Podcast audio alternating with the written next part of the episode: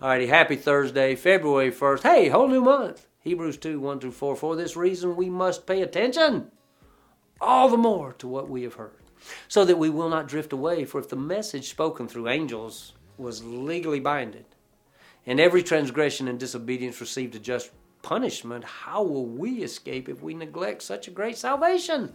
This salvation had its beginning when it was spoken of by the Lord, and it was confirmed to us by those who heard him, and at the same time, God also testified by signs and wonders and various miracles and distributions of gifts from the Holy Spirit according to his will. Christ preached salvation Christ preached salvation in himself. He told the crowds to follow him. He told crowds to drink of living water. He promised an eternal, abundant life. Jesus is the communicator of a superior message of salvation. The message is superior to the one that they had received previously. I want to take a minute to remind us of our salvation. Do you remember when you first trusted Jesus?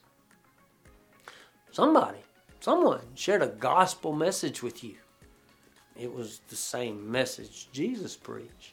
Uh, you received and trusted the message that someone trusted to you. Were, were, you excited about it? I mean, there, there's a period of time right after we're saved where we're, yes, were you more zealous about Jesus at that time? Did you study more? Did you did you pay attention more? Did you attend more? Did you did you worship more? Did you sing more? Maybe like me because of the Christian home I grew up in, it, it was just the accepted thing to do.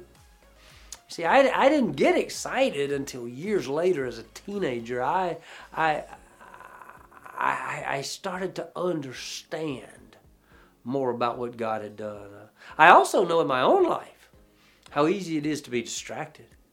See, I can get so consumed by the noise and the swirling activity of the world around me that I lose the sound of the message in my heart and in my mind.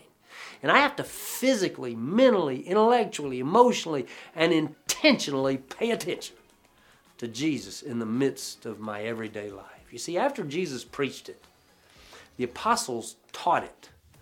Throughout the New Testament, we find the repeated message of Jesus, and finally, we are reminded that God shined a light on the message and, and, and, and on the messenger provide, by providing signs and wonders. And, and God did supernatural things to emphasize the message, and Jesus testified. The apostles testified. God testified, and finally, the Spirit of God testified through gifts according to the will of God. I think it can be said.